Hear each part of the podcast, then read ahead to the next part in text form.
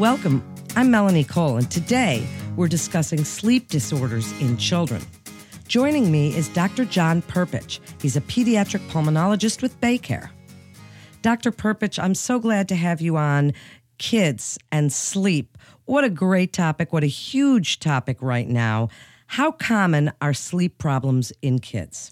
Well, thank you. Uh, you know, it, and, and I think anyone who has children will, will attest that that sleep problems or, or having a hard time in terms of navigating sleep in children is it's it's, it's very common, right? Uh, um, and it's estimated up to forty percent of kids are going to have some type of, of difficulty with regard to sleep uh, before they're even into the school age you know period.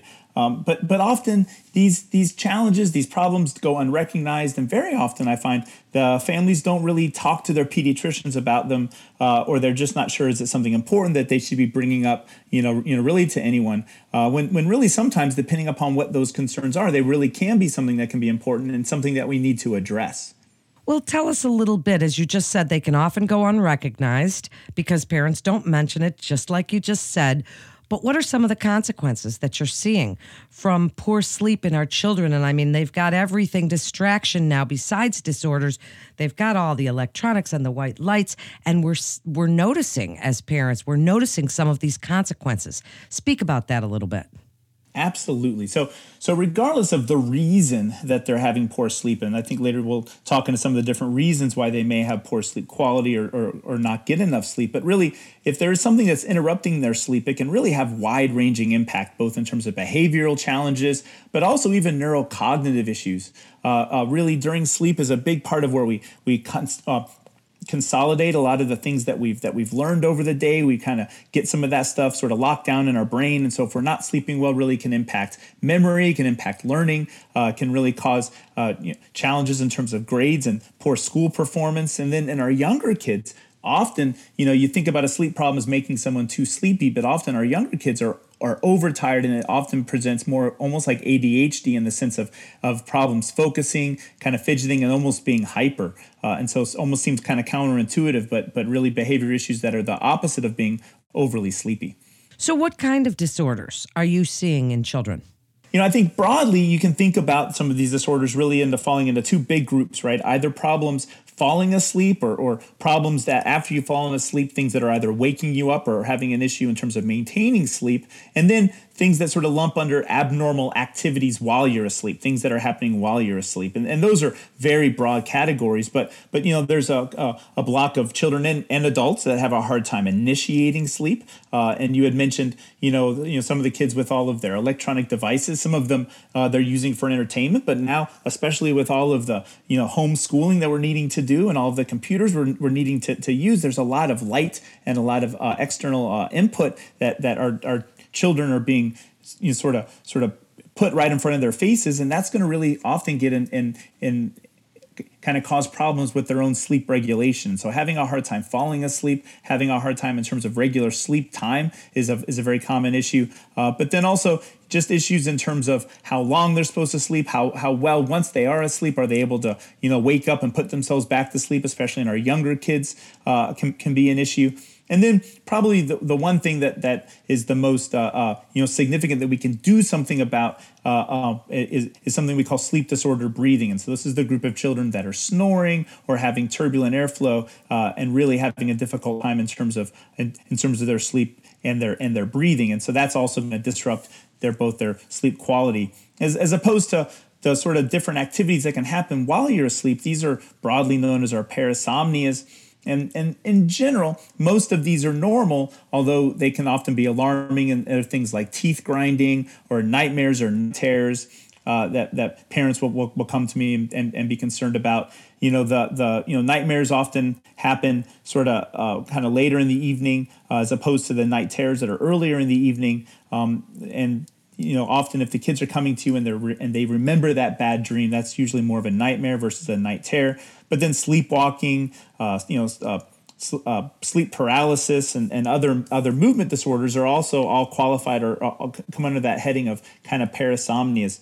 And like i said they're all considered normal but if they're doing it more often if, if they're having it where it really is frequently dis- dis- disrupting their sleep, it may indicate that there's an underlying problem like either seizures potentially or even sleep disorder breathing that's interrupting the, the normal rhythms and the normal movement in and out of our sleep stages and putting them at increased risk for those parasomnias. Well, let's talk a little bit about sleep apnea in children. How is it different mm-hmm. than adult apnea? And tell us a little bit about how it's diagnosed with adults. You know, there's sleep studies. Do you do the same for children? How do we figure that out? And if a child's not necessarily sharing a room with somebody, we don't always know. I mean, with adults, you know, usually it's a partner who says, hey, you're snoring, you stop breathing. But with kids, we don't necessarily know. How do you diagnose sleep apnea in kids and what are the treatment regimens for it? Absolutely. So, so sleep apnea in children is, is very different than it is in adults uh, um, for, for a variety of reasons. Of the probably the biggest reason is the most common cause for kind of sleep disorder breathing in terms of of uh, you know sleep apnea. It tends to be what we call soft tissue hypertrophy, so big tonsils, big adenoids uh, uh, obstructing the airway and causing problems when the when the child is asleep.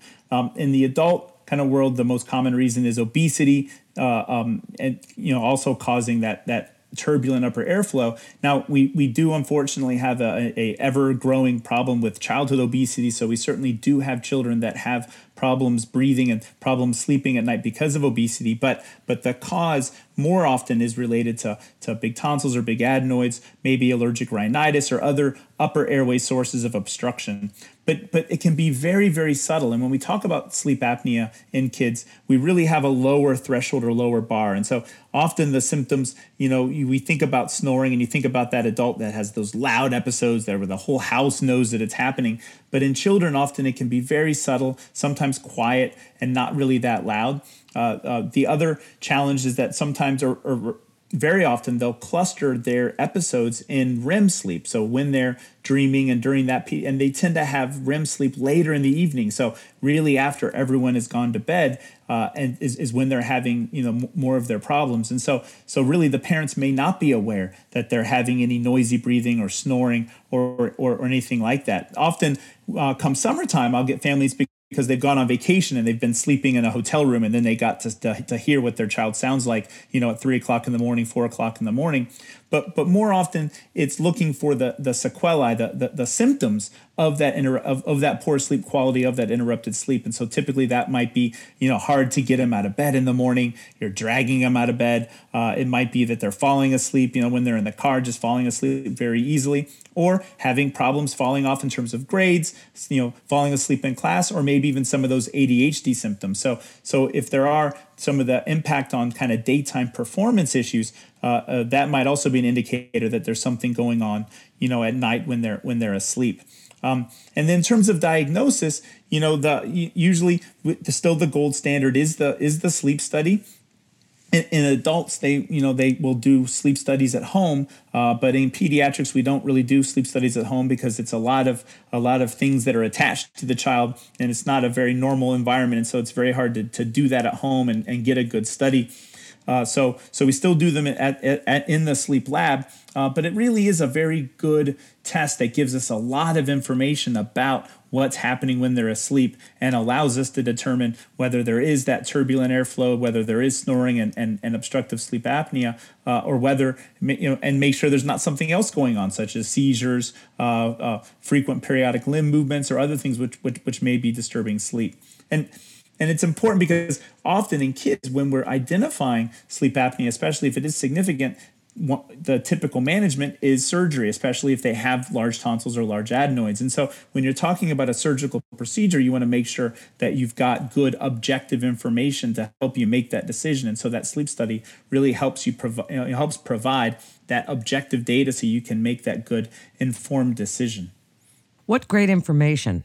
Really, so important. And in these days, and certainly this unprecedented time, Dr. Prpich our kids, like you said, are not necessarily in school. They think they're on vacation all the time. They're staying up late. they're not getting quality sleep. But even during the normal school year, kids tend their sleep cycle can be way thrown off, circadian rhythms out the window. Give us your best advice, please, about sleep hygiene for our kids and how parents can get our kids, as you said, they even have to do schoolwork on their computers how we can get our kids to practice good sleep hygiene because it's so important for them. Absolutely. So good sleep hygiene and, and, and getting a you know an adequate amount of sleep every night is, is so important. And, and by far and away the most common reason for me to see a child, especially a teenager, but really any child that seems, you know, mom's bringing them in because they're sleepy during the day is going to be that they're not getting enough sleep. That that still always is the most common and, and, and that's where taking a good history and trying to really figure out how much sleep they're getting is, is so key. And, you know, over the years, I felt like, you know, about twice a year, I would always get calls from news stations to do stories about sleepy teenagers around daylight savings time because of the shift of one hour. Um, you know, and there, and that people would talk about sleep hygiene and circadian sleep rhythms. Uh, but now with this new environment where you know everyone is at home and and you know all of our kids are doing their online school, but then you know, I have three children of my own and two of them are are avid Xbox players. You know the the the, the nighttime is not what it typically was during our usual school year, right? Our, our kids are are you know even in with our best intentions, they're doing a lot more uh, uh, video game playing and a lot more things that that we're not used to uh, because it's such a different environment. And so I think in terms of advice, that and this is hard to do. Um, and this is when the kids all look at me and they roll their eyes in, in the room. But following a good schedule. So you know you don't want to have you, the, there's an idea that well if I just stay up a couple nights late I can get my catch up sleep on the weekend or I can get my catch up sleep after a couple days and that doesn't work very well. You want to have a good regimented bedtime. You want to go to bed same time. Um, and you want to really minimize uh, that external, especially light and even auditory stimulation. You know, for the 30 to 45 minutes or so before bedtime, uh, you know, that the AAP recommends not having a television in the bedroom. Uh, the temptation is just too great to turn it on or to, or to use some of those electronic devices like, like an iPad. Uh, um, and and so you know just not even having those in the bed environment in the the bedroom is is, is key because really you know and our youngest kids you know for the you know the 12 months they should be getting you know 12 to 16 hours of sleep a night. But as you get older, the amount of sleep you need is a little bit less. But even into those that six to 12 years of age, we still need about nine to 12 hours of sleep with our average middle school and high schoolers needing still eight to 10 hours of sleep. And, and I don't know if you have many conversations with middle schoolers or high schoolers, it's, it's very rare to see them getting that amount of sleep uh, you know, in a in a typical night for a whole variety of reasons. So so trying to maintain a schedule, trying to have a normal bed routine in terms of going to bed at the same time every night, and just making sure that we're getting enough sleep is really key and paying attention to the to that sleep hygiene in terms of what are they doing for that 30 45 minutes or so before bedtime you know um, trying to avoid the electronic devices in the bedroom is, is is helpful but is often very hard Well, it certainly is. Do you have any final thoughts about sleep disorders in children that you'd like the listeners to know and the care that they can receive at Baycare?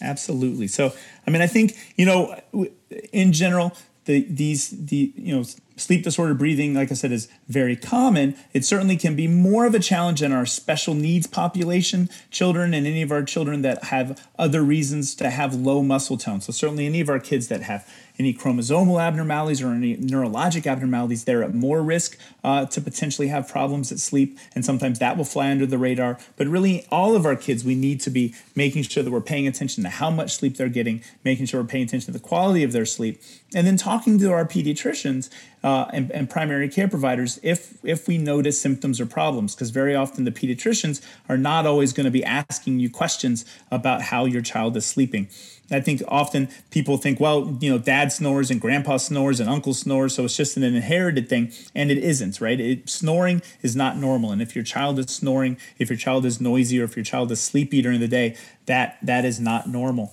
and needs to be brought up to the pediatrician.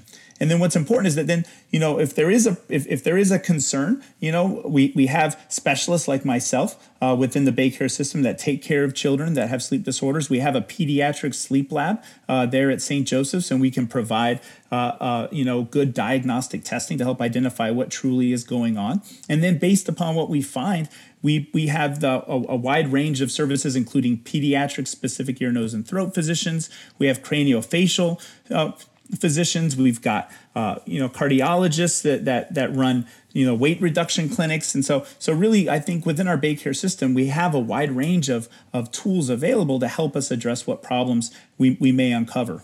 What great information. You're an excellent guest. Dr. Prpich, thank you so much for coming on and sharing your expertise and telling parents really what they need to hear about kids and sleep disorders and our kids getting a good quality night's sleep. To learn more about Baycare's Children's Health Services, please visit baycare.org. And that wraps up this episode of Baycare Health Chat. Please remember to subscribe, rate, and review this podcast and all the other Baycare podcasts. For more health tips and great advice like you just heard here, please follow us on your social channels. I'm Melanie Cole.